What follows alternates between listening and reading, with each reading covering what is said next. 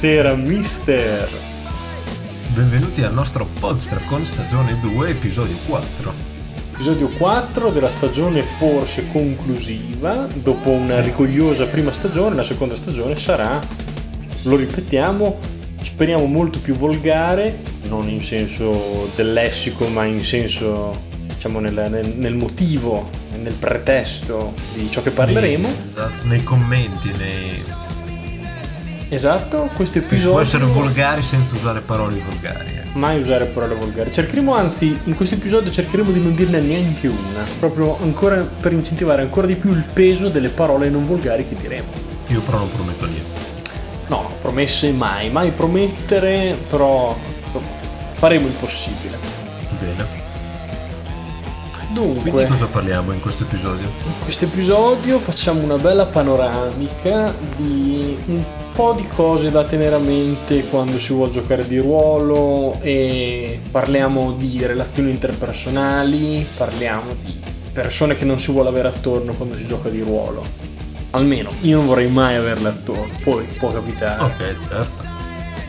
Può capitare. quindi è tipo una sorta, forniamo una sorta di checklist di personaggi di merda. Ci proviamo senza, insomma, è una basandoci. tematica comunque molto simile alla nostra rubrica del trasciatore. È molto simile, sì, infatti io penso che andremo a toccare anche cose di cui abbiamo già parlato, però ripetita Juvent, questo sempre, quindi No. cerchiamo di non essere banali nel ripetere, ma in realtà io non- cercherei di ripetere il meno possibile perché ne abbiamo anche di cose nuove da dire, quindi Beh, Quindi- certo, è vero. Va bene. Partiamo subito allora.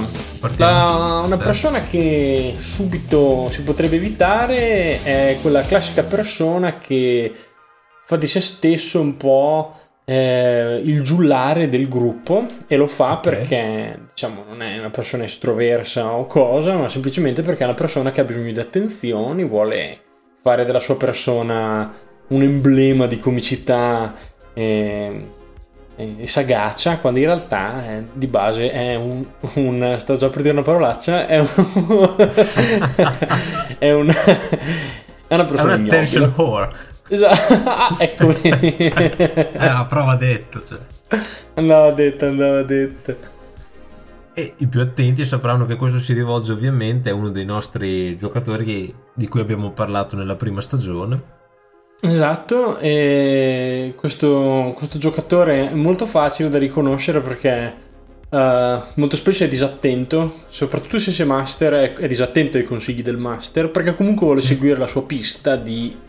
eh, Sì, perché non è interessato a avere dei freni, lui è un genio, un No, genio incompreso esatto. e quindi l'importante è essere sul palco per lui. Esattamente. E questa stessa figura può essere, diciamo, se, se il giocatore in questione è un giocatore che magari può fare della qualità, io darei un consiglio spassionato che è magari non, non va, cer- cioè non va arginato su mm, arginato, si va diciamo tamponato magari subito perché un giocatore del genere non è per forza sempre nocivo, mi viene da No, dire. cioè, secondo me è molto bello se si hanno persone che sono molto propense al gioco di ruolo, nel senso che comunque imbastiscono delle scenette, nel senso scenette di gioco di ruolo, interagiscono con gli NPC, cioè, riescono a costruire l'atmosfera, però finché è una cosa di gioco di ruolo lasciano spazio anche agli altri, quando diventa una cosa semplicemente un culto della propria persona, allora no. Esatto, è lì che sta la linea che molto spesso è molto molto sottile e devo dire che forse ehm, in realtà dalle nostre esperienze mm, mi sbilancio nel dire questa cosa, chi cerca di attrarre tutte le attenzioni su di sé normalmente costruisce un personaggio che è molto distaccato da quello che eh, è la sua persona normalmente. Ovvio, beh certo. Questa è una palla alzata, se vuoi schiacciare sentiti libero di farlo. No, in realtà prima di entrare di violenza volevo però fare una parentesi che è il dire in pratica che un giocatore del genere può essere anche molto positivo anche per gli altri giocatori. Perché se tu hai dei giocatori più diciamo meno propensi al gio- alla giocata di ruolo, nel senso a imbastire una scena, a interagire secondo un proprio personaggio, eccetera, eccetera, che non vuol dire per forza fare le vocine o atteggiarsi, però comunque creare la giocata di ruolo, avere comunque un personaggio che dà il buon esempio e che fa vedere che non si vergogna, è positivo perché senz'altro invoglia poi anche gli altri che hanno un ottimo riscontro. Però allo stesso tempo se poi tu hai un attention whore, gli altri dopo ovviamente si sentono un po' calpestati perché si vedono tipo c'è questo qua che vuole tutta l'attenzione per sé perché pensa di essere una rockstar quando semplicemente stai giocando di ruolo. Esatto. Spesso con differen- delle persone che non conosci neanche troppo, quindi... Esatto. E quando la differenza è non creare solo gioco di ruolo, ma creare situazioni che accentuano certo. il proprio gioco di ruolo. Perché poi di, dopo lì non è più gioco di ruolo di per sé, ma è semplicemente esibizionismo. Esatto. Quindi... Da qui possiamo passare a un'altra figura che è strettamente collegata. Sì. Perché di fatto è una, una figura che su vari punti ha, soffre di queste sorte di malattie è quello che potremmo definire un po' il saccente. Il saccente sì. è arrivato. Sì. Arrivato... È... arrivato... È arrivato alla fine. Non c'è più bisogno di imparare nulla. Ormai sì, cioè, è così tanto tempo che... È il tipico personaggio che magari ha giocato da master, è il tipico personaggio che magari ha giocato più versioni di giochi di ruolo e quindi dici io ho un'esperienza. E quindi sono intitolato a fare quello che mi pare o comunque magari non proporrà mai cose estremissime proprio però potrebbe comunque diventa abbastanza spiacevole diventa abbastanza spiacevole dico spiacevole dà anche molto fastidio giocare con una persona che costantemente è polemica perché sì. la, diciamo, la, primo, diciamo, la cosa più importante del saccente è la polemica sì ma infatti... La polemica fine a se stessa poi, eh. Ma infatti, no, esatto, la polemica fine a se stessa e perché appunto uno si arroga questo diritto di saperne di più, ma sì. Un breve appunto, quando è che uno veramente ne sa di più e può diventare un uh, saccente arrivato? Beh, non passa molto tempo, in realtà uno può diventarlo benissimo dopo aver giocato anche solo due giochi diversi, uno può benissimo sentirsi un saccente arrivato. Certo. Anzi, probabilmente la, il saccente arrivato è la classica persona che ha giocato a, eh, non so, nel nostro caso, DD e un altro gioco, pff, avrà fatto una sessione di vampiri, l'avrà anche chiamato vampiri, neanche vampires. C'è una parentesi che chiunque chiami il gioco di ruolo Vampire Vampiri è un povero coglione. Questo è un dato di fatto. L'ho detto, di fatto. l'ho, detto, a tal proposito, infatti, perché volevo, so, volevo sottolineare che se gente è arrivato non ha nemmeno bisogno di. di se questo mio commento crea disgusto e dispiacere, non me ne può fregare di meno. Giusto. È giusto così. Ma in particolare nel nostro caso, come forse i più attenti possono ricordare, questa figura si. Eh, collega un altro giocatore di cui abbiamo parlato, che è un mhm. giocatore mm-hmm. nostro, mm-hmm. il Betto. E nel suo particolare caso la saccenza deriva dal fatto che lui stava giocando a 3.5, ma lui diceva di avere una grande esperienza in Pathfinder. Quindi la saccenza e l'arroganza era tale da dire sono simili, quindi io posso permettermi di dire come funzionano le cose anche in 3.5, quando in realtà di 3.5 aveva letto ben poco. Quindi, come sempre, è vero che Pathfinder 3.5 sono due versioni simili di Dungeons and Dragons, ma non sono identiche. E soprattutto, da giocatore, non me ne frega un cazzo se tu sei stato master, in questa partita sei un giocatore, quindi non devi rompere i coglioni. Esatto. Vorrei dire e che questo non quanto... è un discorso di dire che il master è un despota, no. Il discorso di dire che costantemente fare della polemica quando giochi con un master che comunque ha un gruppo che va avanti da anni e i giocatori sono contenti, forse sei tu lo stronzo che ha solo dei problemi a questo punto, perché sei quello nuovo arrivato, sei il più vecchio e sei l'unico che costantemente, costantemente fa della polemica. Ti volevo dire che hai detto stronzo, però non è grave. Ma questo perché secondo me mm, è importante dirle queste cose, cioè portano queste parole in questi casi non sono solo rafforzativi, portano un significato intrinseco della parola. Direi. E una domanda per te, mister. Io penso che il comico possa essere un personaggio che puoi accettare, il saccente è molto più difficile da tamponare. Cosa ne pensi? Secondo me sì, nel senso che il comico è comunque, se la persona comunque magari è una persona che sai, ci puoi ragionare, è una persona che può abbassare un po' il livello del fare il comico, di essere un po' l'attention whore e quindi cioè se comunque è una persona con cui puoi parlare, questa persona è in grado di capire che sta esagerando. Il saccente no, il saccente è semplicemente una persona arrogante che finché non prende un treno in faccia non se ne accorge. E il treno in faccia poi arriva. Il treno in faccia poi gli è arrivato. Arriva. Certo Arri- gli è arrivato. Oh. Ricordiamoci anche che il saccente arrivato è una persona che non si permette mai, mai, di fare una polemica chiara e precisa di fronte al master, ma fa sempre delle mezze per vie traverse, dice una cosina qua, una cosina là, e poi parla dietro le spalle del master con altri giocatori, e specialmente con i giocatori che sa che non lo mandano a quel paese. Beh, altrimenti come potresti essere una persona sapiente o in questo caso saccente? Cioè, l'arroganza mista codardia. Questa io direi che Direi che è chiuso bene. Possiamo chiudere il cassetto.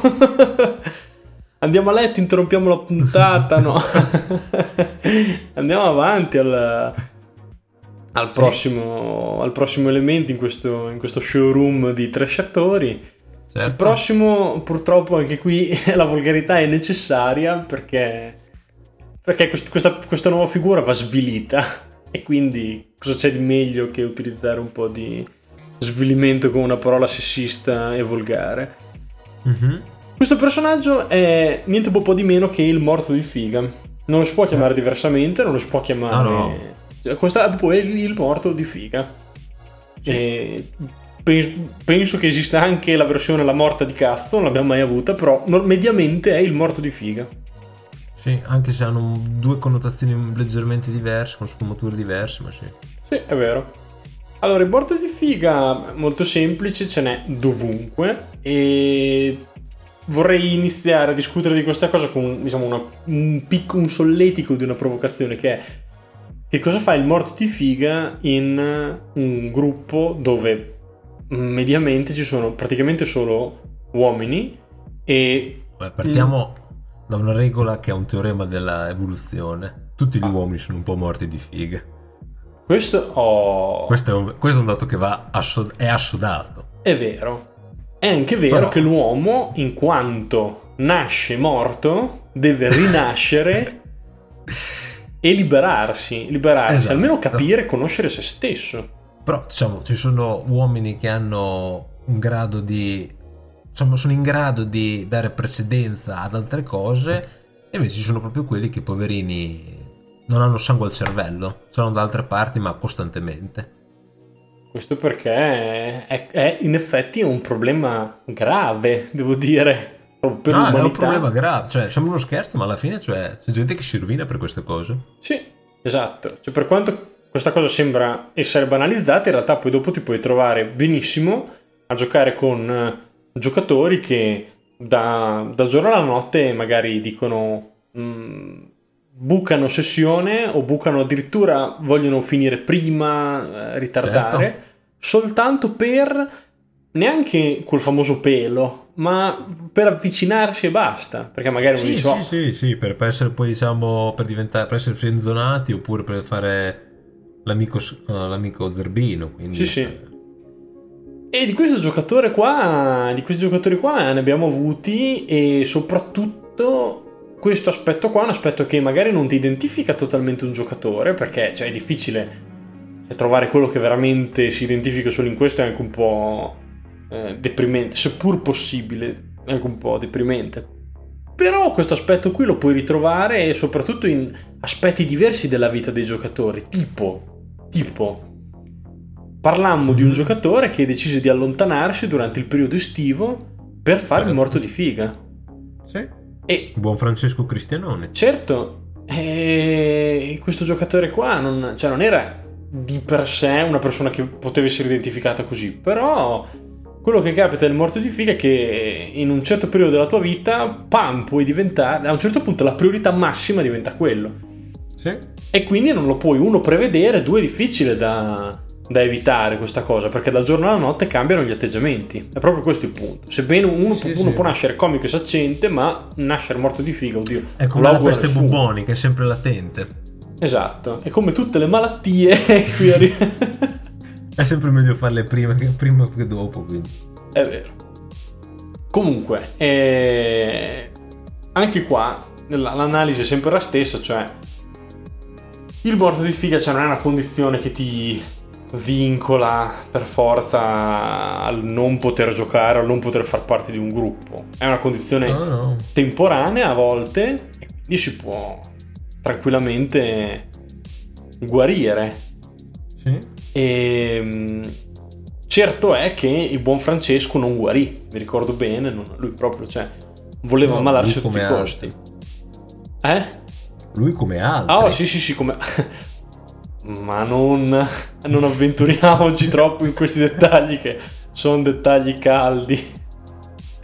Come Sento altri, la paura certo. nella tua voce. Sto tremando, sto tremando. sto tremando perché ho molto a cuore questa figura di giocatore, come anche la prossima, che adesso non svelo subito, però eh, adesso cerchiamo di concluderla, ma ho paura di prestare delle... Eh, oh, mi sto che essere volgare anche su questa. Diciamo semplicemente che il morto di figa, il problema principale è che, cioè, quanto è grave la situazione, nel senso che se di fronte una persona che è, cioè, alla fine desidera buttare via in toto la propria dignità per eh, avere ma neanche la certezza, una probabilità, a volte perfino lontana, di avvicinarsi all'organo sessuale femminile, è, è impossibile giocare a una persona così perché non ragiona in maniera compiuta, cioè obiettivamente non ha sangue al cervello e sembra un'esagerazione, ma di fatto è così perché alla fine fanno di tutto pur eh, di buttarvi la propria dignità in modi ridicoli. Che poi permettimi, permettimi un appunto matematico, come puoi alzare la probabilità scegliendo di perdere la dignità? Sì, anche perché poi cioè, in media di solito queste cose vanno di pari passo con il morto di figa, di solito perde la testa per eh, una che cioè, obiettivamente non la merita questa, tutta questa attenzione e proprio per tale ragione più ti umili più lei ancora meno attenzioni ti dà. Esatto, esatto. E non solo, il morto di figa c'è anche questa, ogni tanto c'è anche questa vergogna latente di svelare alla propria figa che insegue che gioca D&D. Certo, questo è un dato di fatto perché in media il morto di figa persegue quelle che sono uno o fuori dalla sua portata o comunque un po' snob e quindi gioco di ruolo per sfigati. Di Gioco di ruolo per sfigati non si può dire. Capisco che non sia la passione di ogni persona sulla terra, però c'è modo e modo. Infatti è molto meglio passare le proprie giornate ubriacandosi o parlare di calcio e di figa perché senz'altro è, uno- un'occupazione molto più nobile che il gioco di ruolo. Ma sì, ma anche so, drogarsi, oppure postare le foto seminudo sui social, anche quello è importante. Fondamentale, fondamentale. Uno- Io dico- direi che uno dei primi sintomi di- per vedere un morto di figa è che comincia o a avere delle scuse veramente poco credibili e banali, eh, quasi all'improvviso, un po' inaspettate. Sì, E poi iniziano, la fase dopo è quella dove appaiono delle foto di dubbio gusto su social eh, in una maniera tale, in una fattezza tale che queste foto sono dello stesso tipo che lui avrebbe denigrato tempo addietro. però, però purtroppo... se la, se la signora a domandarlo però, ci piega il esatto. capo, Che e fai? ci piega anche l'ano. Se la signora chiede una foto, che fai? Non fai la foto? E dopo Ah. la probabilità si abbassa, che fai? Eh. Sì, il morto di figa gioco tutto sul filo del rasoio con la probabilità. Sì, e allo stesso modo l'unico modo per gestire la questione è appunto fare un gamble col morto di figa. E giocare Dipende un tutto che per rapporto tutto. c'hai con il morto di figa. Alla fine, cioè, se una persona comunque. In realtà, noi abbiamo avuto anche casi di morti di figa che erano anche persone molto intelligenti, però, cioè. Se la malattia è in uno stato avanzato, non è più recuperabile. Però all'inizio cosa fai? Cerchi comunque di giocarti tutto per tutto, vai all in e dice al morto di figa, uè, eh, svegliati perché, perché non c'è più il sangue, però oh, se lo stadio, come dici te, è Eh. troppo... Ah, se lo stadio è avanzato, non si fa nulla. Non si riprende. Eh no, e dopo, e dopo da, da lì si intraprende un nuovo stadio che è il tramonto della vita, ma ne parleremo. Sì. Possiamo passare all'altro, un altro dei casi umani di cui trattiamo oggi. Anche questo è veramente molto caro, molto caro, e molto importante e soprattutto molto sottile. Sì. Per questo è molto difficile parlarne, non tra gli altri motivi, ma per questo proprio è molto complicato. Si tratta di quel giocatore che gioca per noia. Gioca per Mhm. noia, gli piace giocare, Sì. però gioca per noia.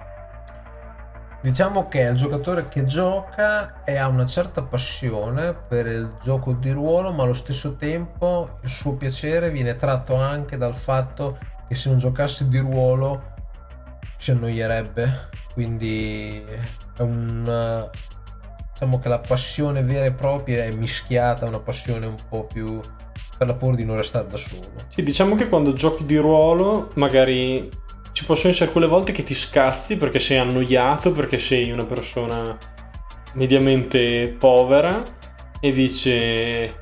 Non, non- non povera di soldi, povera d'animo, ovviamente. Sì. E, e dice: eh, mi Ti annoi perché vorresti fare qualcos'altro, perché non so, perché sei un po' morto di filo, non so, per tanti motivi. Sì. E poi però il giorno che ti trovi sul divano che non giochi dici ah, sarebbe figo giocare, però anche lì metterci sì, è, un po', è un po' lunga. E abbiamo toccato anche questo giocatore nei episodi precedenti, anche questo un po' di striscio, però ce n'è stato uno in particolare, e lo, lo pseudo-comunista era abbastanza annoiato comunque. Sì, è vero, è vero, lui era abbastanza era un sì, Non identificherei lui come il caso simbolico del desolato. No, però c'erano elementi abbastanza, sì. Esatto, validi. perché quando comunque eh, sia nel gioco che al di fuori del gioco, la vita come il gioco era abbastanza una routine di riempimento, no? Sì, beh, una cosa che te fa individuare facilmente il desolato annoiato. Qual è? È che quando gioca, gioca anche bene, perché comunque gli piace. Il problema però è che non appena ha qualcosa a suo dire che è meglio da fare, ti pacca. Ed è molto complicato da gestire come giocatore. Sì, è molto complicato perché ti crea costantemente degli scazzi e dei buchi all'interno del gioco di ruolo. Anche perché è una persona che è molto egoista ed è veramente. mh, non è in grado di empatizzare con un gruppo che tutti cercano di fare la propria parte per venirsi incontro. Il desolato annoiato semplicemente quando ha un buco dove, diciamo, dove può spa- spezzare dalla sua routine noiosa, lui non dà disponibilità. Mai. Mai. Esatto, e quindi mano a mano che le cose si aggravano, diciamo, che Sì. la noia diventa sempre più grande, il gioco stesso diventa magari un buco della noia del desolato annoiato. E questo è ancora Desolato- peggio. Sì. Tra l'altro volevo dire che il desolato annoiato può combaciare anche con il morto di figa, attenzione. Sì, sì, certo, sicuramente po- possono esistere morti di figa desolati e annoiati. E La, la- la desolazione ti può, por- ti può portare alla morte. Sì, sì, no, è un, è una combo veramente tanto importante questa. Infatti, Infatti, eh, nel senso, la, la noia stessa di dire, e qui c'è adesso sembra una ripetizione, però è veramente, cioè, è proprio complicato a parlarne perché non esiste una, c'è una definizione da dizionario di questa cosa. Che cosa fa una persona quando si annoia? Una persona quando si annoia, ciapina, prende il telefono, guarda le sue minchiate, e spulcia in giro così, e Beh, che cosa fai? Desolato annoiato, prima di tutto, cosa fa? Riempie i propri buchi con i social network e in particolare se è anche un po' morto di figa cosa andrà a fare? No, no, adesso questa la dico. Se è anche un po' morto di figa cosa fa? Passa il suo tempo a spolliciare le sozze su Instagram. Esatto, e avevo anche paura che andassi dritto al punto di dirsi cosa, come riempie le sue giornate ammazzandosi di seghe, che probabilmente lo fa. Però, però... Insomma, il classico giocatore che arriva a sessione segato più volte, però, magari. Classico giocatore che è la classica persona che è abbastanza gretta, che passa il suo tempo a spolliciare delle belle ragazze che obiettivamente cioè non sanno neanche come si chiama e non ne vedrà mai uno così mai, dal vivo, mai. ma neanche senza vestiti, neanche con i vestiti. Mai, cioè... solo da stampate.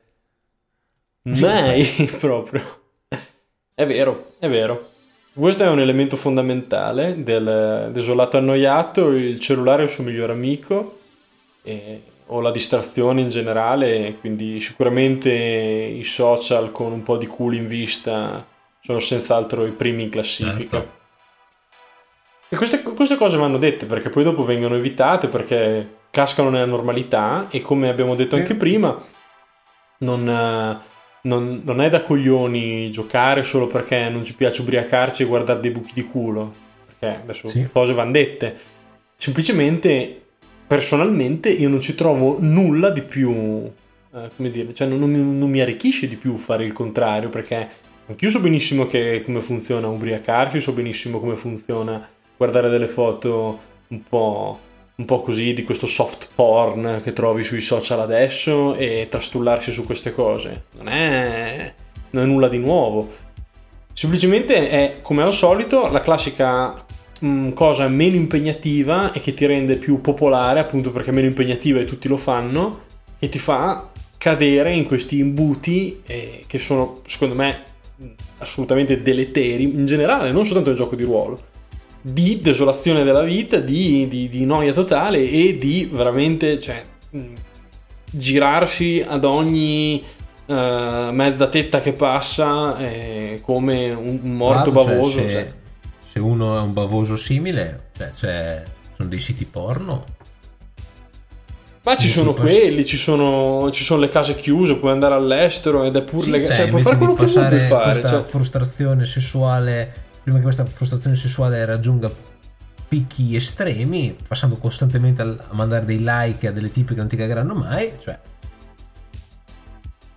Però, però comunque questa cosa viene fatta. E se venisse usato metà del tempo di questi social, anche solo, ma, ma meno della metà per, per il gioco di ruolo, insomma, probabilmente la, la, qualità si alzerebbe di molto e non ci sarebbero neanche questi problemi. Eh. Cioè, non dico mica che uno sia, sba- cioè, che sia sbagliato che una persona sia di suo annoiata nella vita o che, sia, che abbia meno stimoli, non siamo mica tutti uguali. Cioè, non è sbagliato. Non è sbagliato. Se una persona non è estroversa, non è frizzante, eccetera. Però ci sono modi e modi di, di gestire la situazione, no? Ci sono Sembra così ovvio da, da, no, no, da spiegare. Non, no, non, non, ho molte, eh, non, ho molte, parole per dire questa cosa. Però, però, è giusto parlarne perché uno non se ne parla e due, e due spesso quando vai magari in un, in un gruppo, in una community di cui ancora ne abbiamo già parlato, spesso anzi queste cose qui vengono, uh, come dire, um, amplificate e um, messe eh, così sventolate come una cosa ah ah ah è normale ridiamoci sopra. In realtà no di queste cose qui bisognerebbe parlarne seriamente non soltanto nel GDR ma anche nella vita. Sì sì sì è vero. Eh, perché poi cioè, adesso noi facciamo in maniera diciamo tragicomica per un argomento comunque leggero come il gioco di ruolo ma cioè di fatto è semplicemente ci dà uno scusante per parlare di comportamenti che avvengono nella vita di tutti i giorni e sono sintomatici di problemi più reali, più seri. Cioè. Assolutamente sì. Problemi che non vengono tra l'altro quasi mai affrontati, che vengono nascosti, ecco. non si sa per che motivo. Sono quei classici problemi di cui, sai, se hai un problema e non ne puoi parlare, tipo un problema molto pesante, molto serio, magari lo affronti, ci lavori, lo curi, quello che vuoi. Ma questo tipo di problemi qui, che sono problemi di cui fatto non dico che ne parli, che però, so, però sono visibili, cioè sono qui, dei problemi che sono Sì, all'ordine sono del giorno. problemi non problemi che però te li porti dietro all'infinito, diventano deleteri e poi danno luogo a comportamenti del cazzo. Ecco, è giusto, fine. Ma cioè, non c'è altro da dire su questa cosa qua, secondo me. E poi allora? vaffanculo che il prossimo- la prossima persona che mi sento dire che giocare di ruolo è una cazzata e poi dopo ci parlano di ste cose. Ma mi Per viene- me giocare di ruolo è prima di tutto una scuola di vita perché ti insegna a lavorare in un team e a capire che cioè, non sei la persona più importante del gruppo e se soprattutto lo fai con degli amici devi avere del rispetto per le altre persone. Sì, è come, è come giocare in una squadra da, da amatore, Sì. non pagato, di fatto. Sì. Solo per passione, esatto. Ma ho le lacrime, non so cosa dire. Beh, passiamo a un'altra figura allora. sì, sì, su questa qui basta. Cancelliamo tutto quello che abbiamo detto, torniamo beceri. E passiamo ai giocatori che possiamo, dichiam- possiamo chiamarli gli off topic o come li hai chiamati tu? I manga giappominchia merda. Esatto, Non mangia, manga giappominchia merda. Esatto. Sono quelle persone che prendono Oppure i che- mangia merda giappominchia. i ma- anche sì, esatto, i mangia merda dei giappominchia merda. Quello che cioè, puoi Esatto. mischiare, puoi fare un po'. È come, è come avere dei Lego e poi tu fai le costruzioni. Esatto. Cosa fanno questi giocatori? Questi giocatori hanno dei loro gusti personali, che possono essere sani o non sani. E qui l'accento sul non sani andrà su. Sì, perché se fossero sani non sarebbero qua. Esatto. E li, li devono per forza introdurre nel gioco di ruolo. Sì. E questi elementi qui, questi sono proprio. Secondo me c'è un po' di off topic dentro tutto di noi, in fondo in fondo, ma poi c'è la nostra coscienza che ci fa dire, siccome sono in un team, siccome sono in un party, in un gruppo, e a volte mm, si spera sono amici, non faccio l'off topic e non rovino l'esperienza di tutti quanti i giocatori perché ci voglio mettere il mio cliché. Giusto? Ma molti giocatori non lo fanno. Perché? Perché? perché? La vita è una merda. Perché? Perché si trovano, perché, perché sì. Però io quando sento parlare di, de- dei giocatori che fanno del loro PG il Naruto di turno con i guanti senza le dita, no? Che fanno che hanno le, le bend sull'occhio, oppure che hanno le fasce. addosso. Cioè, per favore, cioè, queste cose cioè, non basta, non c'entrano un cazzo col gioco di ruolo. Non c'entrano un cazzo, cioè magari c'entrano, però c'entrano con il gioco di ruolo che ti fai a letto quando hai delle malattie mentali. con quel gioco di ruolo c'entrano. Ma con il GDR, Oh. quello classico, tra l'altro se giochi in un sistema classico, o insomma, o almeno cioè, definisciti un, un giocatore di ruolo di quella categoria, non- però non ti puoi definire allo stesso tempo un giocatore di ruolo serio e che usa anche questi elementi. Sì, no, beh, ma lì secondo me il discorso è che parte fortemente da una frustrazione personale, cioè soprattutto perché di solito questi personaggi tendono, queste persone tendono a fare personaggi che non solo sono off topic, ma sono anche personaggi che cercano di, non so, mettere in atto, pulire, curare le frustrazioni di queste persone, cioè creare personaggi che sono o la copia di se stessi potenziati o creare dei personaggi che in pratica demonizzano scelte di vita fatte dalle persone, cioè è un discorso alla fine complesso, però è un discorso che di fatto nel risultato porta avanti dei personaggi fatti male e che non hanno senso di fatto, spesso non hanno senso in, in loro in un gioco di ruolo e di fatto sono suscitano fascino per delle persone che sono immature. Come tu hai delle persone che ancora a 20-30 anni impazziscono si eh, fanno tipo le cose da manga di giappominchia che fanno tutte le faccine si fanno le vocine cioè forse ora anche di crescere perché non è un fatto di dire e chi fa i cosplay o chi guarda, chi legge, guarda i manga o gli anime, che cazzo che sono delle persone di merda, o sono dei bambini. Il discorso è la- che il 90% delle persone che sono di questo filone sono di fatto delle persone davvero tanto immature, cioè sono persone che si eccitano a vedere Naruto saltare da un albero all'altro e fare una palla di fuoco, cioè o che si eccitano con Naruto disegnato senza vestiti, che forse è ancora peggio.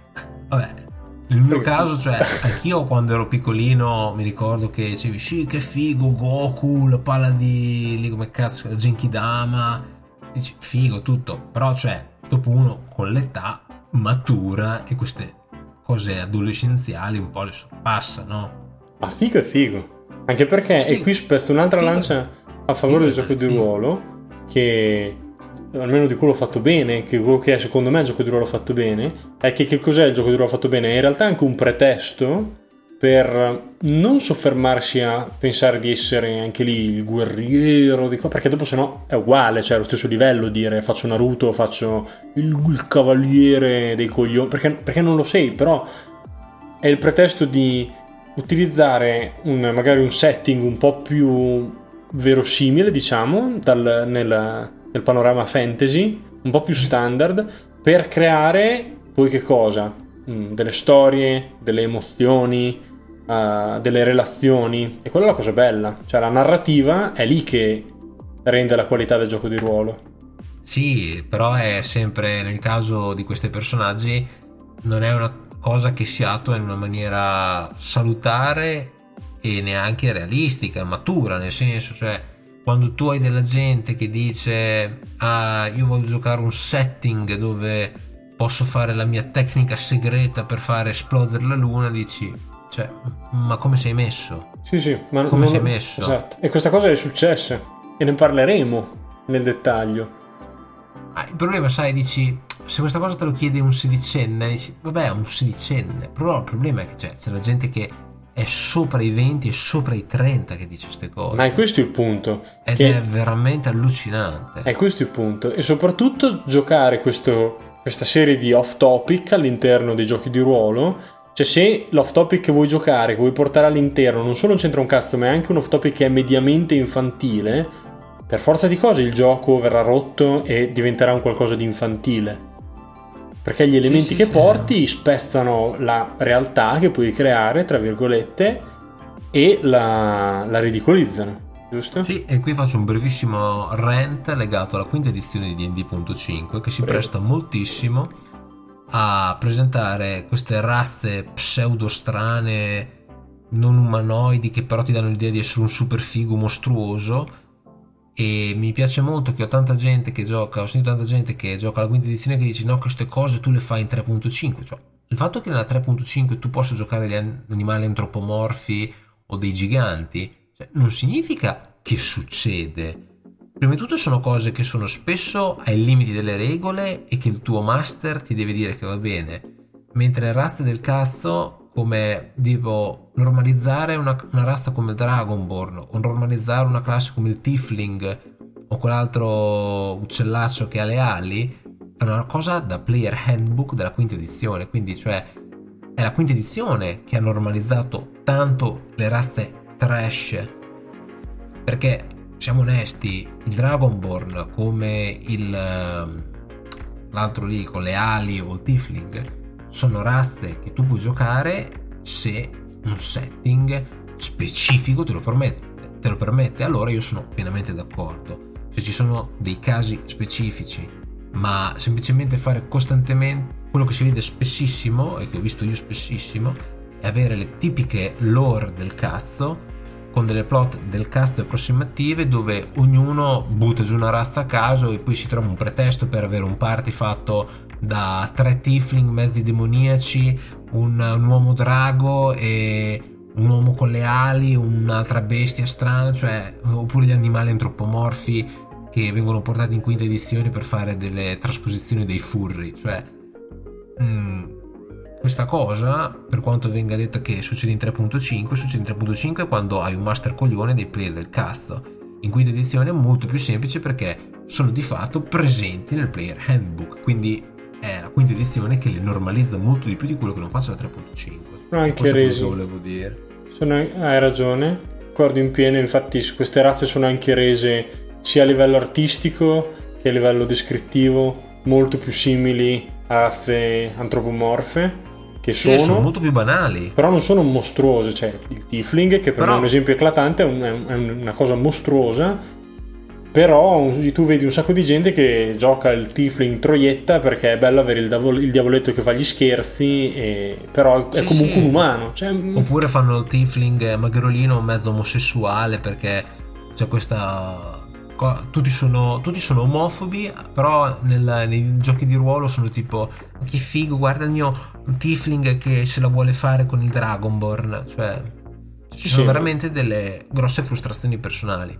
E questo, tra l'altro, vorrei fare una parentesi perché dice che invece queste cose sono impossibili in 3.5. È semplicemente che se tu vai a leggere la lore dei Dragonborn o dei Tiefling, viene presentato in una maniera molto seria e molto precisa in 3.5. Facendo una parentesi, in 3.5 il Tiefling ha anche l'adjustment level. Quindi, scusa, level adjustment. Quindi. eh, non è neanche così banale, è la quinta edizione che rende tutto più normalizzato e quindi molto più incline al trash.